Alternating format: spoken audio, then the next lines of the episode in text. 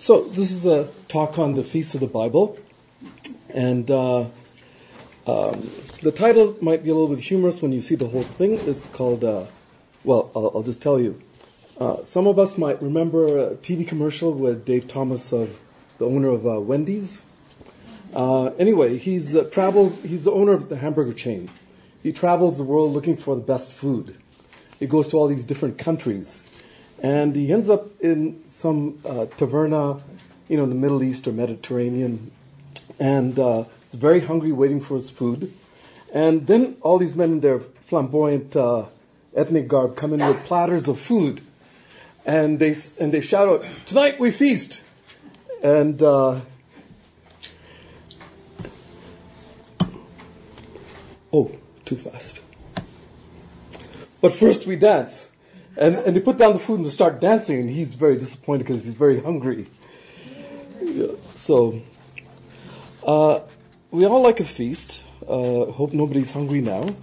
Uh, thank you, Harvey, for prayer. But, uh, I mean, along with that, I like to uh, give a little prayer myself. Heavenly Father, in the lengthening of days, the new shoots emerging from what was the wintry ground, we see the Creator's hand. In the sight of tiny lambs and calves joyfully bounding across the farms and meadows, we see the Creator's hand. Creator God, forgive our moments of ingratitude, the blindness that prevents us from appreciating the wonder that is this world, the endless cycle of nature, of life and death, and rebirth. Forgive us for taking without giving, reaping without sowing. Open our eyes to see, our lips to praise, our hands to share, and may our feet tread lightly on the road that we travel together. In Jesus' name we pray. Amen. Um, so I have to convince, uh, confess I'm not an avid um, reader of books, uh, but I do read a lot. Um, and uh, this is a subject that's kind of been in my mind for years, and uh, it'll be simple and plain and not too much. And I hope I make it everything digestible for everybody. so, okay. So, looking at the Merriam-Webster definition of feast, an elaborate and usually abundant meal, often accompanied by a ceremony. Am I in the way? Maybe a bit. Uh, ceremony or entertainment banquet, or uh, like a banquet. Um, second definition is periodic religious observance commemorating an event or honoring a deity, uh, person, or thing. So you can have 20 people over for a potluck, but if there's no entertainment or a ceremony after, it's not a feast. Uh, it's a meal with other people. Uh, second is periodic religious observance, means that it's something that happens regularly, could be weekly, monthly, yearly, but regularly. Food can happen here, but not guaranteed to be abundant and could be quite austere. Sometimes it's fasting. Uh, now let's look at when feasts are mentioned in the Bible. There are six feasts commanded by God to Moses, or pardon me, seven feasts, and at the same time, uh, the Sabbath is also men- mentioned. Uh, so some call that eight. Um, so we can see a symmetry if we look at seven, the seven days of creation. Uh, so what we'll do is look at where a feast is, is mentioned. So the first place where uh, the word feast comes up um, is in Genesis 19. This is uh, Lot and the angels um, uh, come to his home, and he's very particular that he wants him to stay. And he says, uh, my, my lords, please uh, turn aside to your servant's house and spend the night and wash your feet. Then you may raise up early and go on your way. They said, no, uh, we will spend the night in the town square. But he pressed them strongly, so they turned aside to him and entered his house. And he made them a feast and baked unleavened bread, and they ate. So I don't think this was necessarily the first time there was ever a, a feast in that time. And if you look at um, uh, the time around Moses, uh, the, the, first page I just drew a, a purple line um, because it was, it was easy. Uh, 2450 uh, BC, Uh, is that what it says? Yeah. Mm. 24, sorry, 27? Okay. 2750, thank you. Um, and then if you look at the following pages around 2750, you can see that there is um, a lot of other, other cultures, uh, you know, in that area and uh, around the world at that time. And uh, I'm sure they all had feasts. Okay, we'll look at ne- another example. Um, well, th- there's actually a couple more examples before uh, we go into Exodus. In Genesis, uh, Abraham made a great feast on the day that Isaac was weaned. So you can choose any kind of occasion to celebrate. Um, and then also in Genesis, uh, Isaac throws a feast. I believe it's the commander of the Philistine army because they come to some uh, peaceful understanding and not fight over uh, wells and things. So he made them a feast and they ate and drank. In the morning, they rose early and exchanged oaths. And Isaac sent them on their way and they departed from him in peace. Um, then we have uh, Jacob uh, wanting his wife Rachel and Laban, and um, uh, well, it's it's an uncomfortable kind of story, but uh, there's a feast that Laban throws for Jacob, who wants his wife, and substitutes Rachel's sister, who has weak eyes, but we don't know who had the weaker eyes because in the morning he woke up and and there was uh, Leah. Uh, so he had to get married again the next night, the next day. So this is the effect of feasts, maybe. um, so uh, in Genesis, um, uh, this is during Joseph's time. The Egyptian Pharaoh throws a feast on his birthday um, and includes many of his servants, and it ends badly with someone dying as Joseph predicted. And now we come into Exodus and Moses. Um, just read the verses. Uh, afterwards, afterward, Moses and Aaron went and said to Pharaoh, Pharaoh, Thus says the Lord, the God of Israel, let my people go, that they may hold a feast to me in the wilderness. So interesting. You wouldn't think of feast and wilderness going together um, Exodus uh, 10. Uh, Mo- Moses said, We will go with our young and our old, we will go with our sons and daughters, and with our flocks and herds, for we must hold a feast to the Lord. This is interesting. Okay?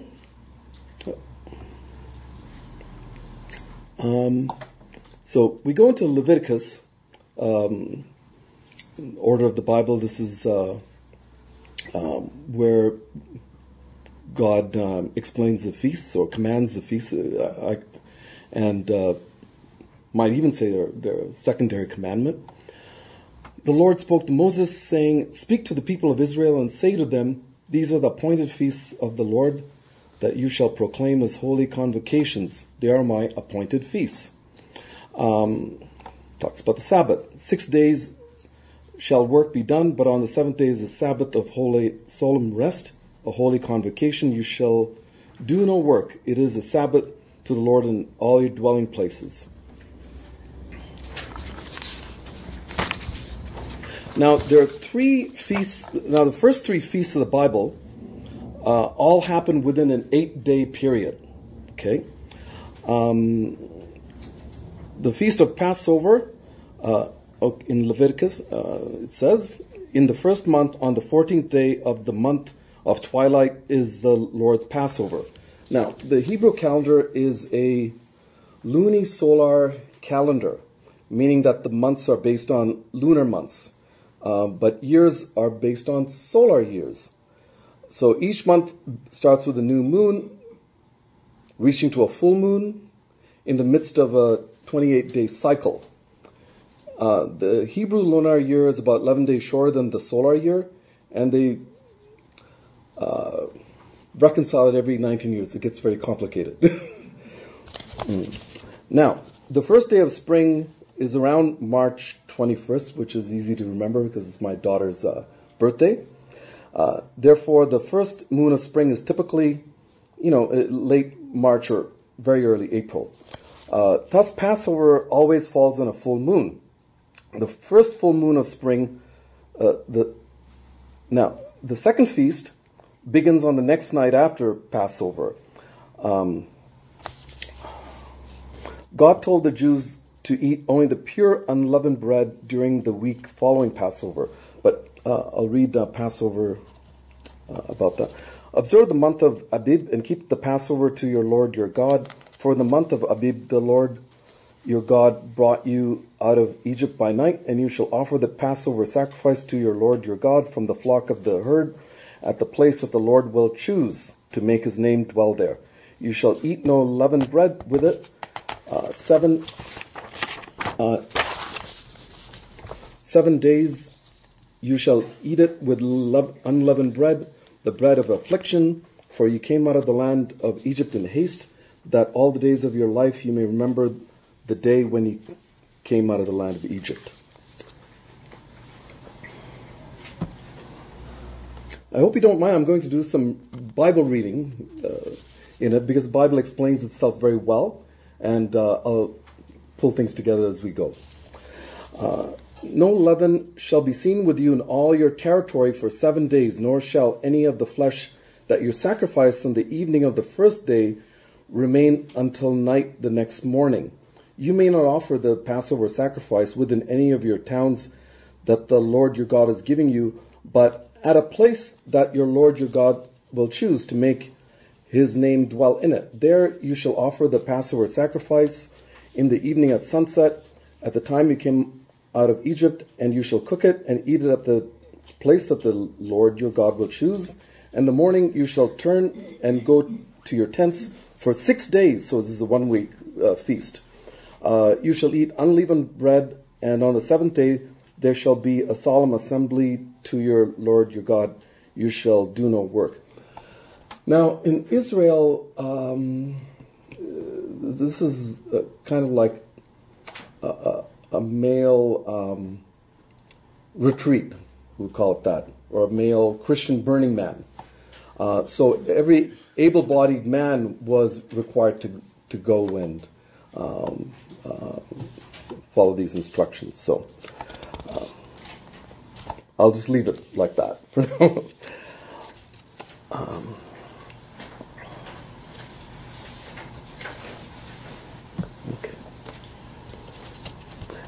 Uh, and continuing on, uh, on the 15th day of the same month is a feast of unleavened bread to the Lord. For seven days you shall not eat unleavened bread. On the first day you shall have a holy convocation. Sorry, I might be repeating it. No, I'm not. Uh, uh, you shall not do any ordinary, ordinary work, but you shall present a food offering to the Lord for seven days. On the seventh day is a holy convocation you shall not do any ordinary work. So, talking about Sabbath there. So, then comes the, the next feast, uh, the feast of first fruits. Uh, it's held on the Sunday following uh, unleavened bread. So, uh, God wanted a special feast during which the Jews would acknowledge the fertility of the fine land he gave them. They were to bring the early crops of their spring planting, first fruits, to the priest at the temple to be weighed before uh, the Lord on their behalf. Uh, Leviticus 23, uh, uh, verse 10 uh, Speak to the people of Israel and say to them, When you come into the land that I give you and reap its harvest, you shall bring the sheaf of the first fruits of your harvest to the priest, and he shall wave the sheaf before the Lord, and you should, so that you may be accepted. On the day after the Sabbath, the priest shall wave it.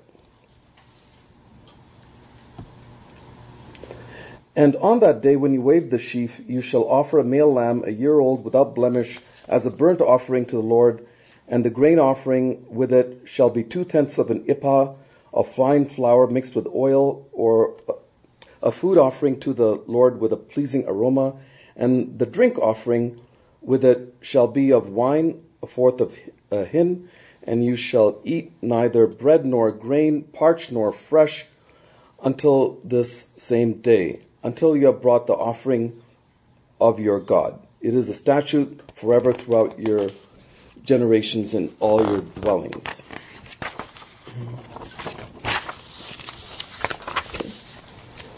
So, I don't know if you pick up anything there. Um, what's happening? Well, I'll pull it out. The is that wheat? Is that a wheat? Uh, Or what is? Yeah, it would be a bunch of grain tied together.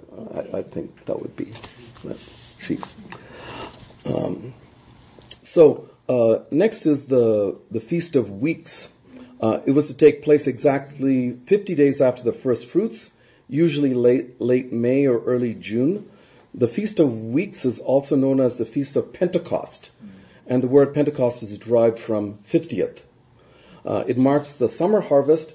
Um, summer and uh, tropical and uh, tropical and subcon- subtropical countries uh, often have two harvests a year. So it's a summer harvest. Is that the one that we see um, evidence of celebration when they put a little um, house up, uh, the local synagogues do this? Yeah, So uh, they call it the Feast of, what did you call it? feast of weeks, or I think Christians something uh, uh, others Something you fe- said before that. the feast of Pentecost. No. Oh. um, I've never heard you use that The one. Feast of Booths? Booths. That's Booths, later. That's it, thank you. That's Yeah. that's tabernacle uh, Yes. feast. That's the one. They, they all have little houses. Yeah, yeah, yeah. Yeah. I think that's the the last feast. Oh, hmm Yeah. Um, so you shall bring from your dwelling places two loaves of bread to be waved, um, made of two tenths of an ephah. They shall be of fine flour, and they shall be baked with leaven. It's different. This one you're allowed to use leaven as first fruits to the Lord. And you shall present with the bread seven lambs a year old without blemish, and one bull from the herd, and two rams. They shall be a burnt offering to the Lord, with their grain offering and their drink offerings, a food offering with a pleasing aroma to the Lord. And you shall offer one male goat for a sin offering, and two male lambs a year old as a sacrifice of peace offering.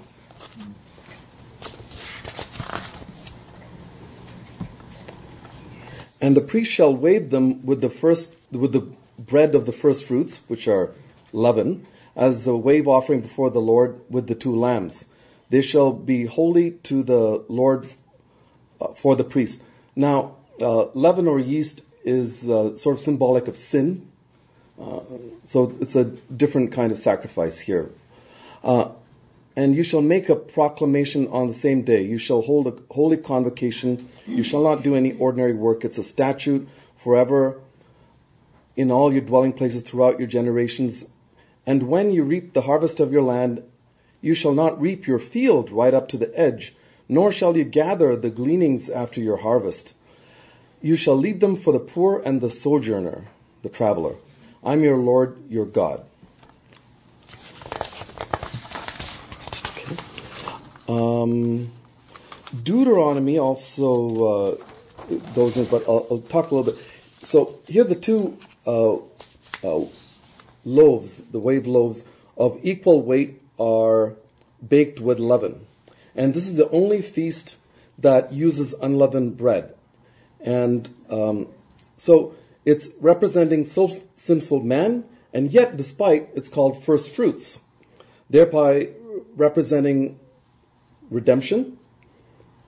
Uh, like other Jewish feasts, the Feast of Weeks foreshadows the coming Messiah. Each and every one of the seven Jewish feast signifies an important aspect of God's plan of redemption. Jesus was crucified as the Passover lamb and rose from the grave at the Feast of First Fruits. In Romans chapter 11, you can read that. Fifty days after the resurrection, the promised Holy Spirit arrived on the day of Pentecost, which is another name for the Feast of Weeks. On the day of Pentecost, the first fruits of the church were gathered as some 3,000 people heard Peter present the gospel. With the promised indwelling of the Holy Spirit, the first fruits of God's spiritual harvest under the new covenant began. So in Deuteronomy, I'll read that. Uh, you shall count seven weeks. Begin to count the seven weeks from the time the sickle is first put to the standing grain. Then you shall keep the feast of weeks to the Lord your God with the tribute of a free will offering from your hand, and you shall give the Lord your God. You shall give as the Lord your God blesses you, and you shall rejoice before the Lord your God, you and your son and your daughter, your male servant and your female servant, the Levite who is within your town, the sojourner, the fatherless, the widow who are among you, at the place that the Lord your God will choose to make his name dwell there. You shall remember that you were a slave in Egypt. You shall be careful to observe these statutes. So, uh, this is a feast where we see that Gentiles are quite welcome. A- Any traveler, uh, welcome. Um, there's no um, specification that it's uh, for Israelites only.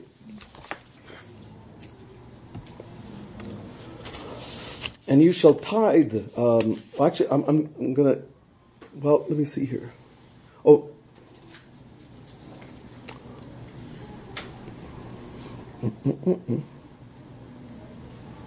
Okay, there's a little bit more on the Feast of uh, Weeks.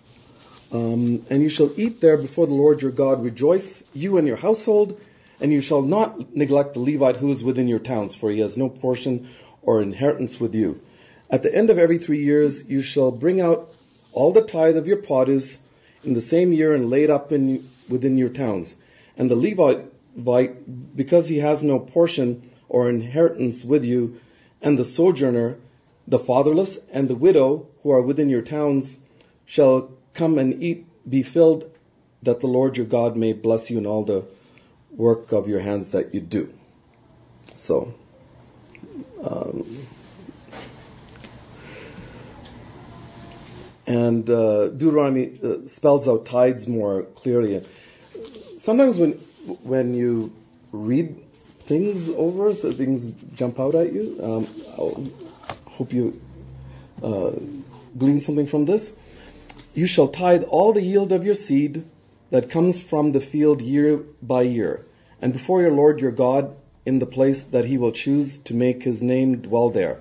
You shall eat the tithe of your grain, of your wine, of your oil, and the firstborn of your herd and flock, that you may learn to fear the Lord your God always.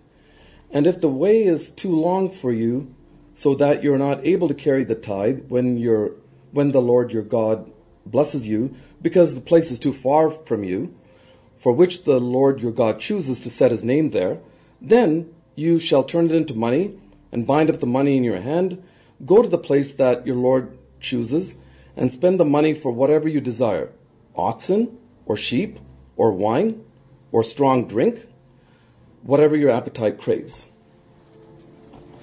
It's uh, right there. Ah, go ahead. Um, this, I'm not sure how to phrase this question, but we've been through Exodus, where people who had been in Egypt for what seven generations, if I got that right, not sure about the length of time, long enough to forget whatever they had learned from Abraham, Isaac, and Jacob. It's almost like retraining Yeah, the children of Israel after they left Egypt yeah. and went through wilderness and all of that. Is, is, have I got that right? Does that make any sense? I mean, the degree Yeah. of specificity is crippling. Right, right. You know? So God repeats a lot of, uh, you know, Yeah. things that He's trying to emphasize. Sure. This way and make the bread that way. Yeah, yeah, And, and how much the portion of wine will be. It, Yeah. It's a lot to digest, so it suggests that they're having to learn from scratch. Mm-hmm, mm-hmm. yeah. Um, one of the things I wondered was the wine because uh, you know when I it wasn't an Anglican Sunday school I went to when I grew up, but they said it's it's grape juice, you know, uh, but it's quite yeah. okay. And it says here um, any wine or any strong drink, and, and I tried to. I did a little bit of research around that, and um, one of the challenges uh, in those times, and even in some places today, is uh, uh, safe water to drink. And one of the things that was very safe to uh, carry for, to drink um, was probably wine. You know, unless you were able to stop and start a fire and boil some water and, and, so on. So wine was uh, uh, a safe way of hydrating. Um, I I just wonder what you know what it was like. You know, travelers were, you know, I'm not saying they were drunk, but they would have had some effect. I read that strong drink is actually t- is beer because I had beer back then. Okay. And so Yeah. in the Middle Ages, where the water was bad, Yeah. not always, but they would drink Yeah, ale yeah. or beer instead Sure, of sure. instead of water. And it's the same thing. Uh, Yeah. So any kind of uh, fermented drink, it, it kills all the bacteria. Also, of course, Okay, soups so- and stews because, of course, it would be cooked. That's right. That's right. Yeah, absolutely. So um, I, I, I mean, wine is al- uh, also a symbol of joy. I don't think the the, the Bible um, anywhere uh, encourages drunkenness at all, um, but it's perfectly okay to have it part of a feast, and uh, and the feast where God is um, the person of honor, right? So. Um, now,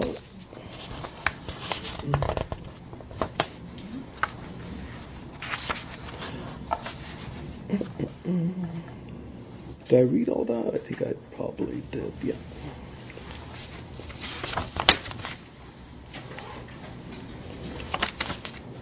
I think I have a little bit more on uh, Deuteronomy. I'll, I'll read that. You shall tithe all the yield of your seed that comes from the field year by year. Uh, no, I did read that. Okay.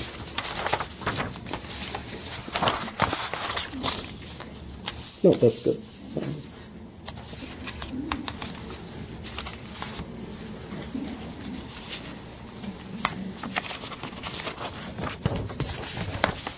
So in the seventh month, usually September, on the first day of the month, they had a memorial of uh, blowing of trumpets. Um, so I'll read here. And, and the Lord spoke to Moses, saying, Speak to the people of Israel, saying, In the seventh month, on the first day of the month, you shall observe a day of solemn rest, a memorial proclaimed with blasts of trumpets, a holy convocation. You shall not do any ordinary work, and you shall present a food offering to the Lord. So the trumpet blowing was a signal for field workers to stop harvesting and leave immediately for worship at the temple. Uh, so the Day of Atonement. Atonement is to make restitution for wrongs committed. It's a time to get your heart, conscience, and mind in the right place.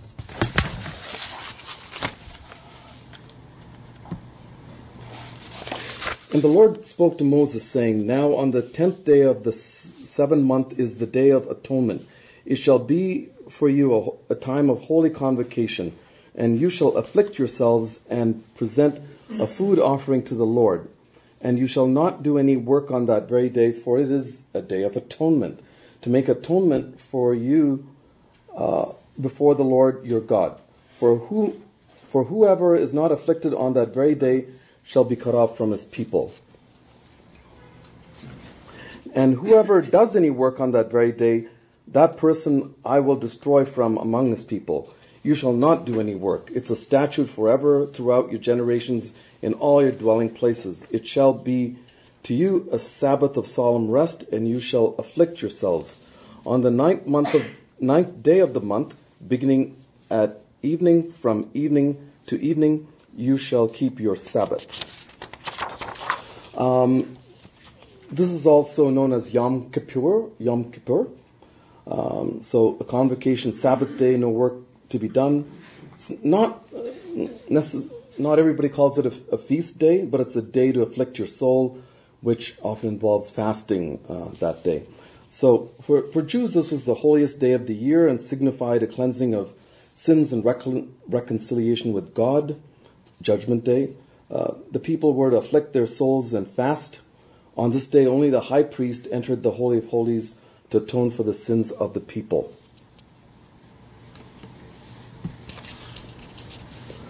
The Feast of Tabernacles, and this is uh, one that you're mentioning, uh, or, or Booths. Um, So this is God's celebration of the fact that He provided shelter for the Israelites in the wilderness. So each year on Tabernacles, or the, the Feast of Tabernacles, the 15th day of the seventh month, devout Jews build little shelters outside their houses and worship in them. And the Lord spoke to Moses, saying, Speak to the people of Israel, saying, On the fifteenth day of the seventh month, and for seven days is the feast of booths to the Lord. On the first day shall be a holy convocation. You shall not do any ordinary work. For seven days you shall present food offerings to the Lord.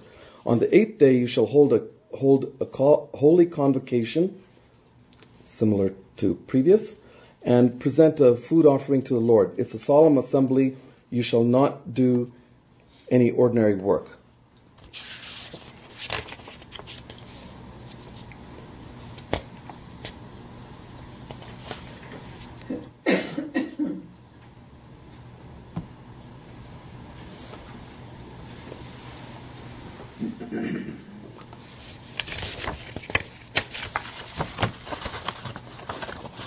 And Deuteronomy also speaks about the Feast of Booths. You shall keep the Feast of Booths seven days when you have gathered in the produce from your when you have gathered in the produce from your threshing floor and your winepress. You shall rejoice in your feast, you and your son and your daughter, your male servant and your female servant, the Levite, the sojourner, the fatherless, and the widow who are within your towns. For seven days you shall keep the feast to the Lord your God at the place that the Lord will choose, because the Lord your God will bless you in all your produce and all the work of your hands, so that you will be altogether joyful. Why do you think the wives are excluded from that list? I can only go ahead. Christ himself uh, mentioned the handicapped or limited mobility of those who were expecting, Sure. nursing. Yeah. Uh, in other words, for men it was compulsory. Men and boys. Able-bodied men. Yes. Yeah. And for women and girls, it was optional. Uh, Samuel's mother, for example, when she's given birth, she stays home from her usual Yeah. travel until he's weaned, for example. Yeah. Sounds all right to me. And and I think you know, with the wandering through the wilderness, God would choose a place, uh, so it could be different each time, uh, and uh, until you know David's time and the temple being built, and then I think maybe different, all right? So, um, yeah. So three times a year, all your males shall appear before the Lord your God at the place that he will choose, at the feast of unleavened bread, at the feast of weeks, at the feast of booths. They shall not appear before the Lord empty-handed. Every man shall give as he is able, according to the blessing of the Lord your God that he has given you. So this is considered by uh, Jewish custom to be the final day of judgment, a ritual of uh, beating willow branches uh, on the ground, um, which is thought to uh, symbolize the casting away of sin. For seven days, all Israel moved out of their homes and lived in temporary shelters called sukkah as a reminder of their wanderings in the desert for 40 years. The branches cut from the palm, willow, and other trees were to be waved in celebration of the Lord during the first seven days of the feast. Uh, this final feast of the year is a celebration of ingathering at the end of the harvest and is a time for rejoicing and fellowship. It symbolizes the gathering or harvest of God's people who leave earth for a week long marriage supper of the Lamb to be celebrated at the Father's house in heaven. Yeah. That's it. okay. Uh, uh, I just want to say that uh, the, the feasts have never been revoked. You, you know, uh, they haven't been revoked. Um, um, so it's how we take it. I, I know um, one Passover, uh, our small group, uh, we we decided to that we wanted to do a, a seder, you know, Passover seder, right? And uh, this is a very spiritually moving experience, you know. And I can't say that I've experienced any of these other feasts, but it's just something to think about, right? To to mark the time uh, mark the seasons and uh, um, yeah, acknowledge God. So it sounds like about half of the year is a festival desert. Is that right? Yeah, I mean, I, I don't think the Bible says. See, uh, it says wilderness. They were in the wilderness.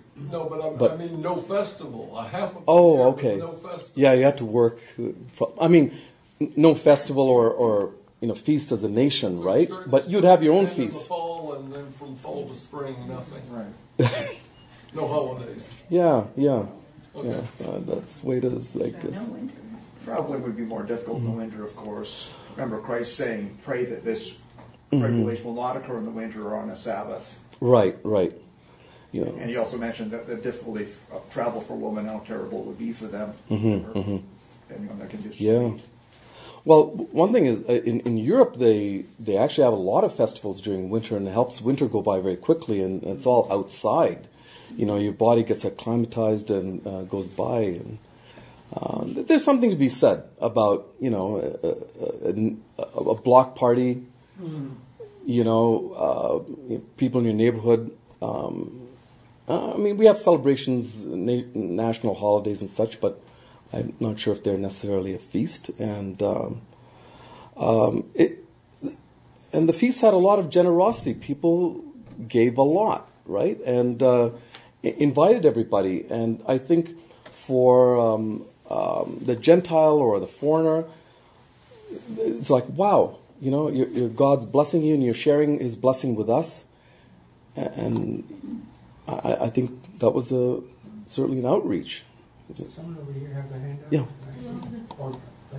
Um, s- some of the, the synagogues in town, I, I know I get emails from them because I've been to Israel and I'm interested in, the, in it, and they have celebrations quite, quite often. And, and people that have been uh, blessed financially, often they'll put on the banquets. The banquets Yeah. are, are free for anybody that wants to show up, you know, and it's part of their these people's tithe is that they're blessing people with this um, banquets. Yeah. And so they, they celebrate a lot of these feasts still, Yeah. as, as you said. And um, but um, I was thinking, especially of the uh, feast of weeks, that the list was very onerous. You know, uh, I don't know, three lambs and a heifer, and I, I don't know what all a bull. I, I'm wondering when you say you, is that one family or who's supposed to bring all that? Because it, it sounded very, very, very. So, sounds like a, a household, but some of these households were large, right? There were the people had a lot of ch- children and grandchildren. I would, I would imagine. Would, you know? Professor uh, Tom Wright will emphasize in his scholarship always that throughout the scriptures, just beneath the surface, my language, not his, but the Adam and Eve story is never forgotten. It's always present to its interpreters and readers. And do you sense that if, if that's true, I suspect that the learned Tom Wright has that correct, that these feasts also are remembering Eden, which was a feast.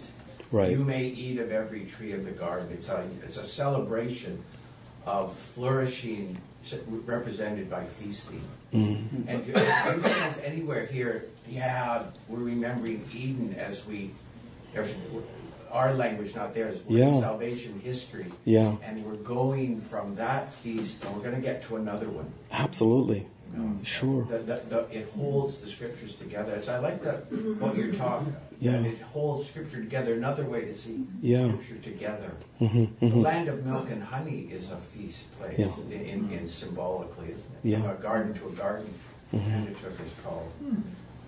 So there, it must be more uh, Well- questions or. The, the, the feasts were open ended, like it's, Yeah. they weren't. He, he wasn't saying these are the only ones you can have. Think of Hanukkah, like the Purim, Right. uh, extra fast days Right. that Christ would have kept, and yeah. Right, they're open. There's, uh, you know, there's always some new report coming out, but this one uh, caught my attention. It was about the wealth and happiness index. So it- it looked at countries all around the world where uh, wealth is going up, and uh, uh, they gauge the wealth, and then what happens to the uh, the happiness. The only country where, I mean, almost every country where the wealth is going up, the happiness seems to be going the other way. The only one maybe there were two, but the one country that stood out was China. And I, I go there regularly, and I can tell you that any excuse to have a feast, they'll do it. And uh, one thing about Chinese people is uh, the more prosperous they become, the more they, they, they celebrate. They celebrate with their friends, their family, and so on. And whereas I think in a lot of other countries, uh, and I mean, India is as populous as China, but no, it's going the other way. Very much like Canada and the U.S. You know, we we, we get want to protect our wealth, whereas I've, I found the Chinese uh, extremely generous. So, I, I, so I, I think there's something there. Okay, thank you. Uh, Oh, go ahead. a customer that she, uh, she's actually of Italian origin. She went to the Portuguese festival, so they're very, happy people, but the majority that would run the show on those things, they would have come from that country when it was very poor. Then I had a Jewish customer that took me to the Koel Synagogue at Broadway and Mabel to the Seder Supper. It was very interesting how it, how the whole thing operated uh, there, and uh, and the festivals too. I live by the Portuguese Catholic Church. I've seen how they do all the foods and stuff. It looks like it's done by a catering company, but they all do it on their own. So these abilities that people have from these quote unquote poor countries, what they're able to do with with basic Yeah. resources, it's Yeah. amazing. Yeah. Um, next, um, next week, um, can't sit down yet, brother. next, next week, uh, James Wagner will be speaking to us about the Christian and anxiety. And, uh, so we won't want to miss that. Um, James this morning was preaching on the parable of the prodigal son. And of course, it ended Yeah. with, uh, the call for a feast by Yeah. the Father. Yeah. Forgiveness and reconciliation is time for a feast. So, uh, yeah, so it's everywhere, isn't it, in Scripture? I like the fact that the, uh, gathering on here, I like the fact that the first, you mentioned Pentecost, Peter and the speaking in tongues, the first hearers of the gospel said they're drunk. No. They, they, they looked drunk to the world. Kierkegaard Yeah. says that they were divinely sober. That worldly, worldly sober-mindedness is the true drunkenness. Uh, so that, that's a, a good comment from the tradition. I, what a, thank you very much. I'm Welcome. hungry right now. uh, did you, was, I, I should have. you, yeah, We have to wait till tonight. yeah, there you go. Well, I, I'm sure we all want to say thank you for this wonderful.